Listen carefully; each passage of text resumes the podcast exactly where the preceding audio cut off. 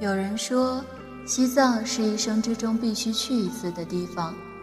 有的人来了又来，是为了灵魂深处的虔诚和对圣地的向往，或者是为了领略这里四季的变换，观赏圣虎的婀娜身姿。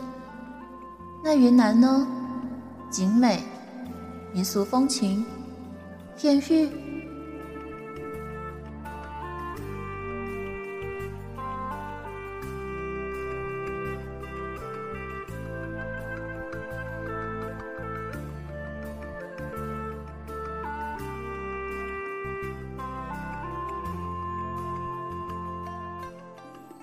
掸去你生活的尘埃，聆听我给你的温暖。各位听众，大家好，这里是一家茶馆网络电台，欢迎您的收听，我是本期主播莫成。在西藏生活了大半年，终于在休探亲假的时候去了魂牵梦绕的云南。一直以来，对云南充满了向往。想象着，要是能在大理古城里闲晃，感受古老的南诏国风情，就是一件非常幸福的事情了。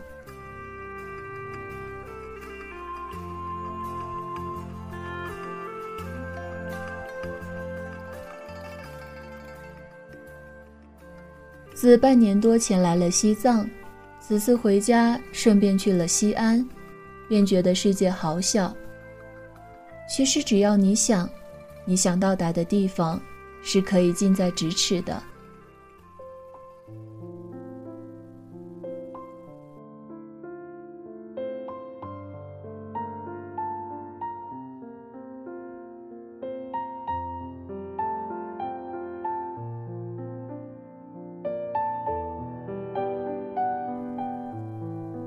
过完年便从家里出发，几经波折。总算到了昆明。昆明素有“春城”之称，彼时虽还是二月底，全城春意，暖意十足。在路边用手机随便一拍，便是风景美如画。坐公车前往滇池翠湖的路上，到处是娇艳欲滴的鲜花，鲜艳的差点让我误以为是假花了。成片的来过冬的红嘴鸥是这俩地方的一大景观。给他们喂食的游客更是成了不可忽略的风景。舍友给我拍照的时候，我背过身面对滇池。后来有人说，那张照片就是传说中的面朝大海，春暖花开。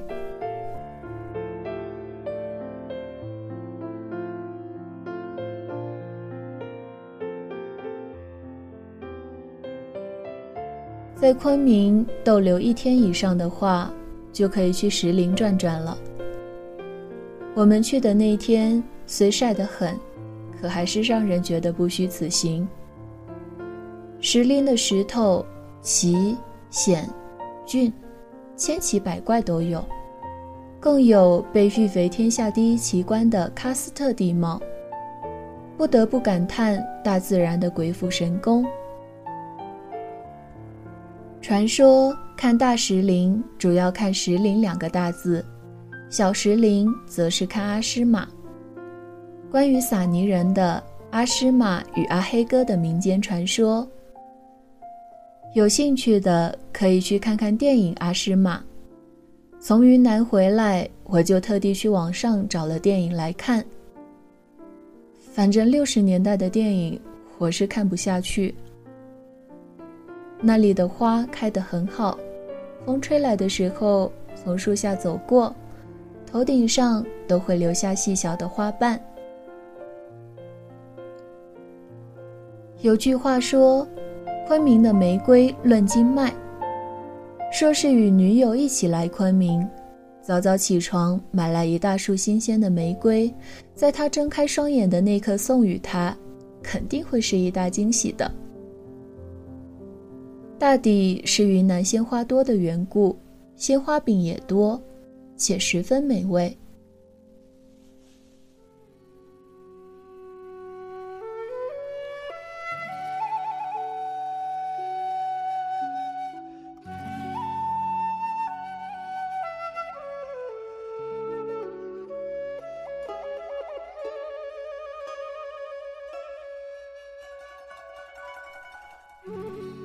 反观西藏的冬天，作为一个家乡冬天温度从未下过零度的人来说，这里着实的冷。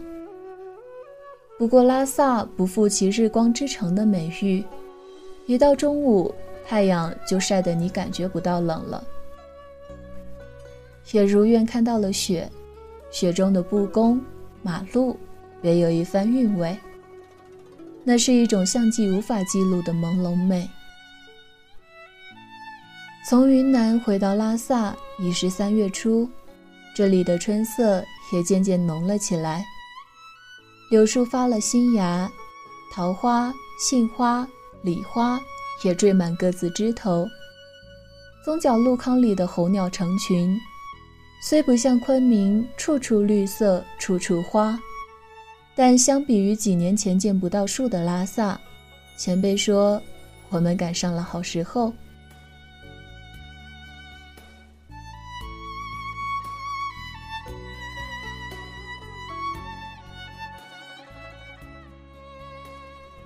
而在拉萨多待上几日的话，你可去的地方就多了，譬如布达拉宫、大小昭寺、八廓街、纳木错。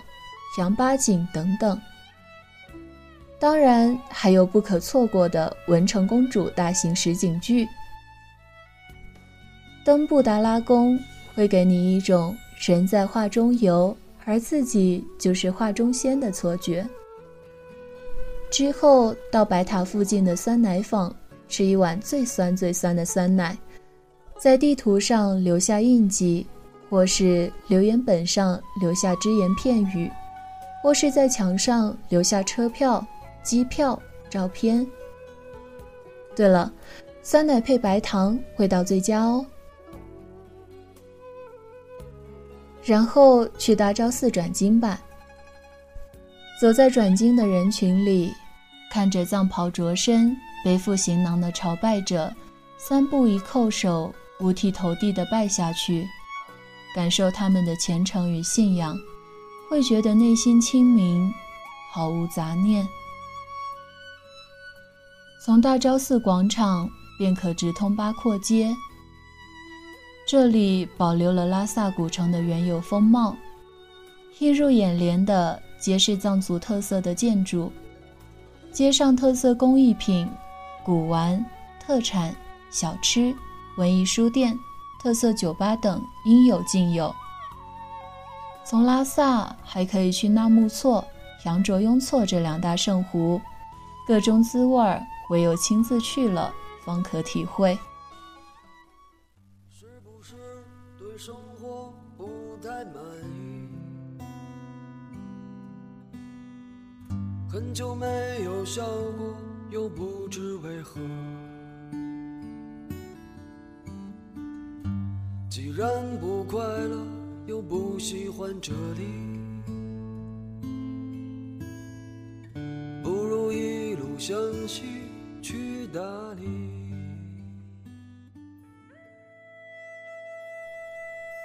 从昆明去大理，我们坐的是夜班火车。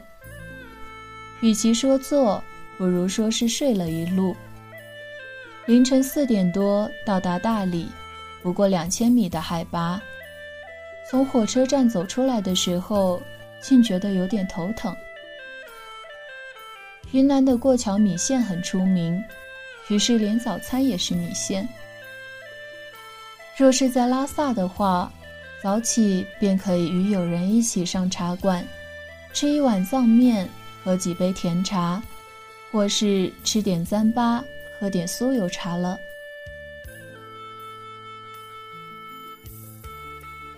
大理有风花雪月四大景观，即下关风、上关花、苍山雪、洱海月。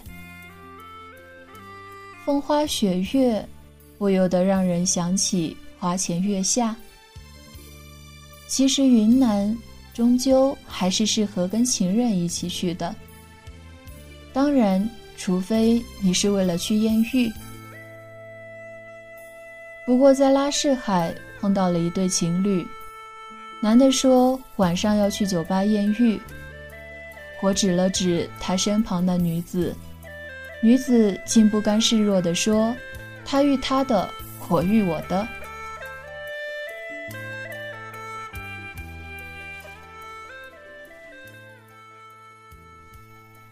言归正传，所谓下关风，去崇圣寺看三塔的时候，就领教了他的厉害。风一轮轮的吹，就算自己是重量级人物，也觉得寸步难行。在大风中凌乱的感觉，真是有种台风过境的即视感。看观影池的水，被风吹皱的脑袋里，只剩一句。风吹皱一池春水了。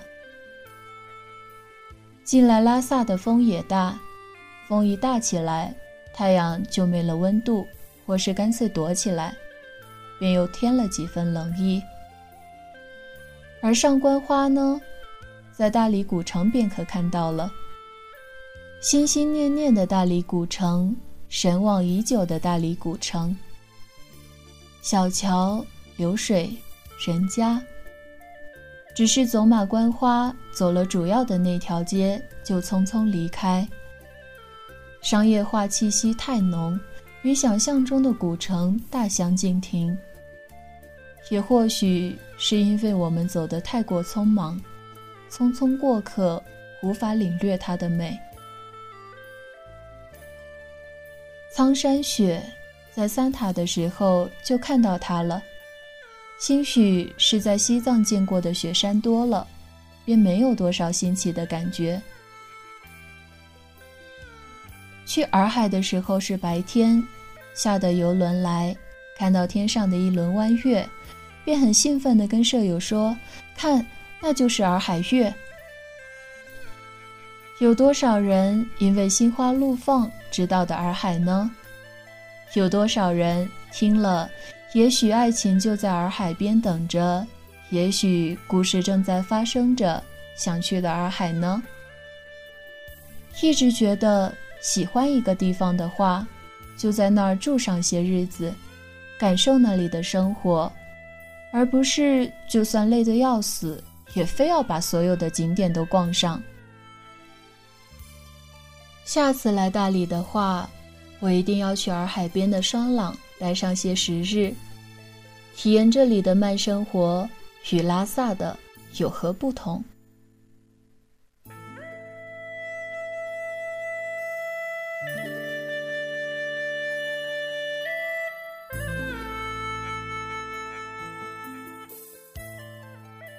男女定情的圣地蝴蝶泉，红丝带、同心锁、情人湖。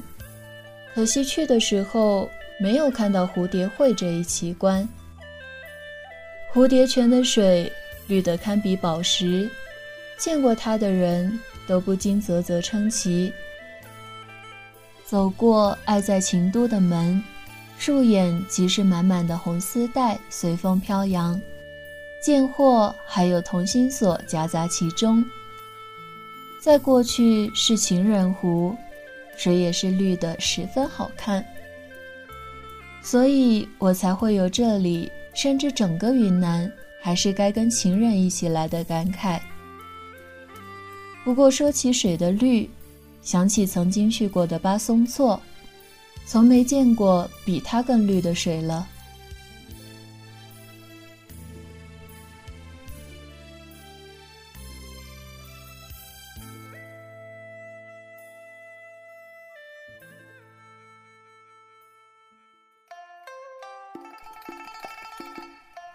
一路听着去大理，便从大理到了丽江。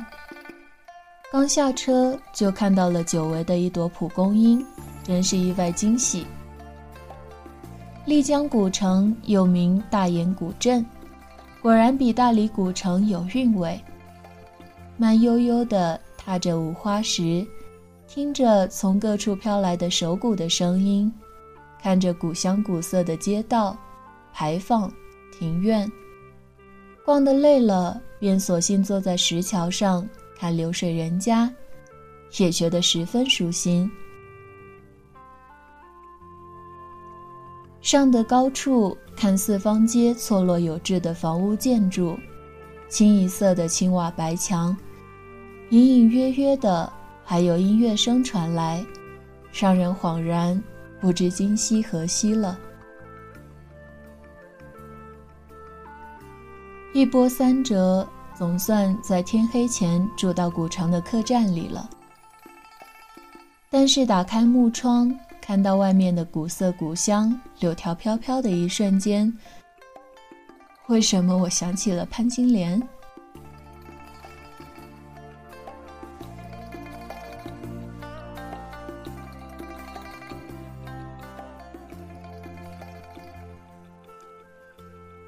丽江的酒吧是必须要去的，晚饭后游至酒吧一条街。小桥流水两侧灯红酒绿，走在街上，海吧里劲爆的音乐震得心跳都快停了。想去劲吧里坐坐的，结果转了一圈进了小巴黎，里头也是纸醉金迷，令人头疼。幸好只坐了大半个小时就走了，赶在午夜前回到客栈里头。夜半洗漱完毕。静坐在客栈里，听着窗外流水潺潺，才觉得舒服。想起拉萨的各色酒吧，有藏族特色的静吧，有文艺气息的音乐吧，也有都市气息的嗨吧。其实比起酒吧，我倒宁愿去有意思的书店静坐一晚上。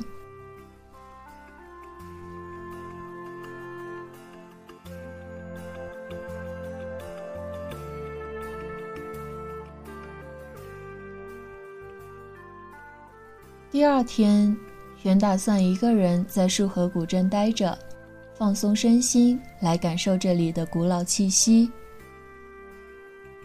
水是古镇的灵魂，流向古镇的水都是清澈见底的。束河古镇不像丽江古城里人那么多，那么嘈杂，也是小桥流水人家，柳条飘飘。是个午后悠悠晒着太阳的安静去处。我很喜欢这里，恨不得就待在这里不走了。所以后来一直后悔被导游说服去了拉市海走茶马古道，而不是在这儿悠闲的待上一天。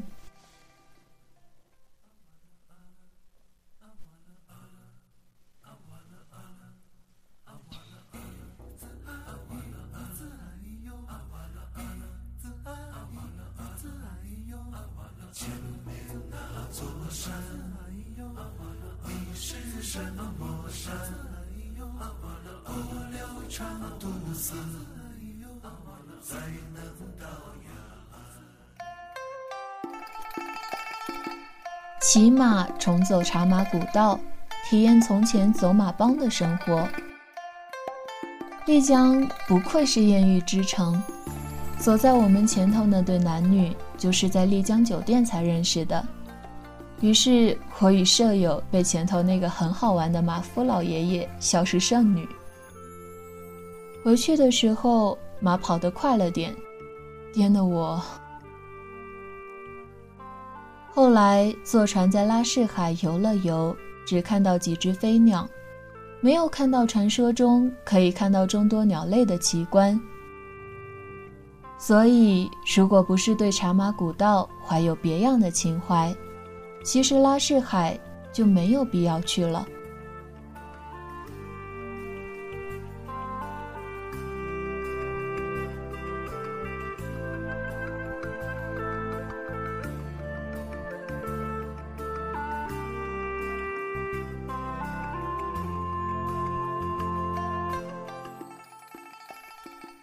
大理、丽江，让我想起了藏上江南，灵芝。相近的海拔，不过灵芝更多的是自然景观。这在我之前的节目《重要的是我们在一起》里头可见一二。关于云南没去的地方还很多，譬如香格里拉、西双版纳。腾冲、泸沽湖、玉龙雪山等。关于西藏想去的地方也还很多，譬如纳木错、鲁朗、墨脱、马旁雍错。人生还那么长，那些我们想去但还没去的地方，终有一天会到达的。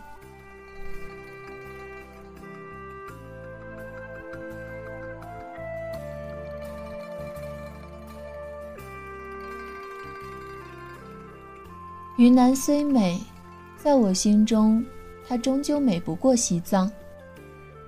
也许是西藏的天更蓝，也许是待久了，便有了感情，也许是这里有让我舍不得的人吧。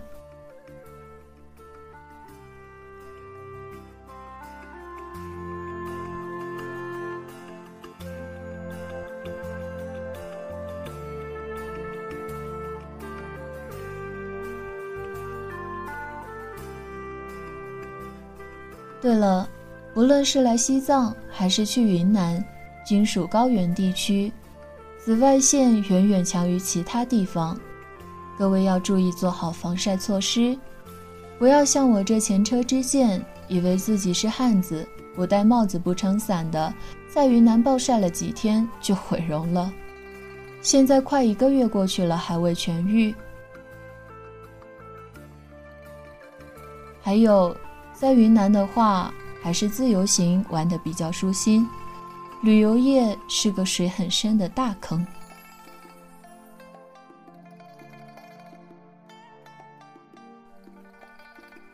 本期节目到这里就结束了。这里是一家茶馆网络电台，我是莫成，我们下期节目再见。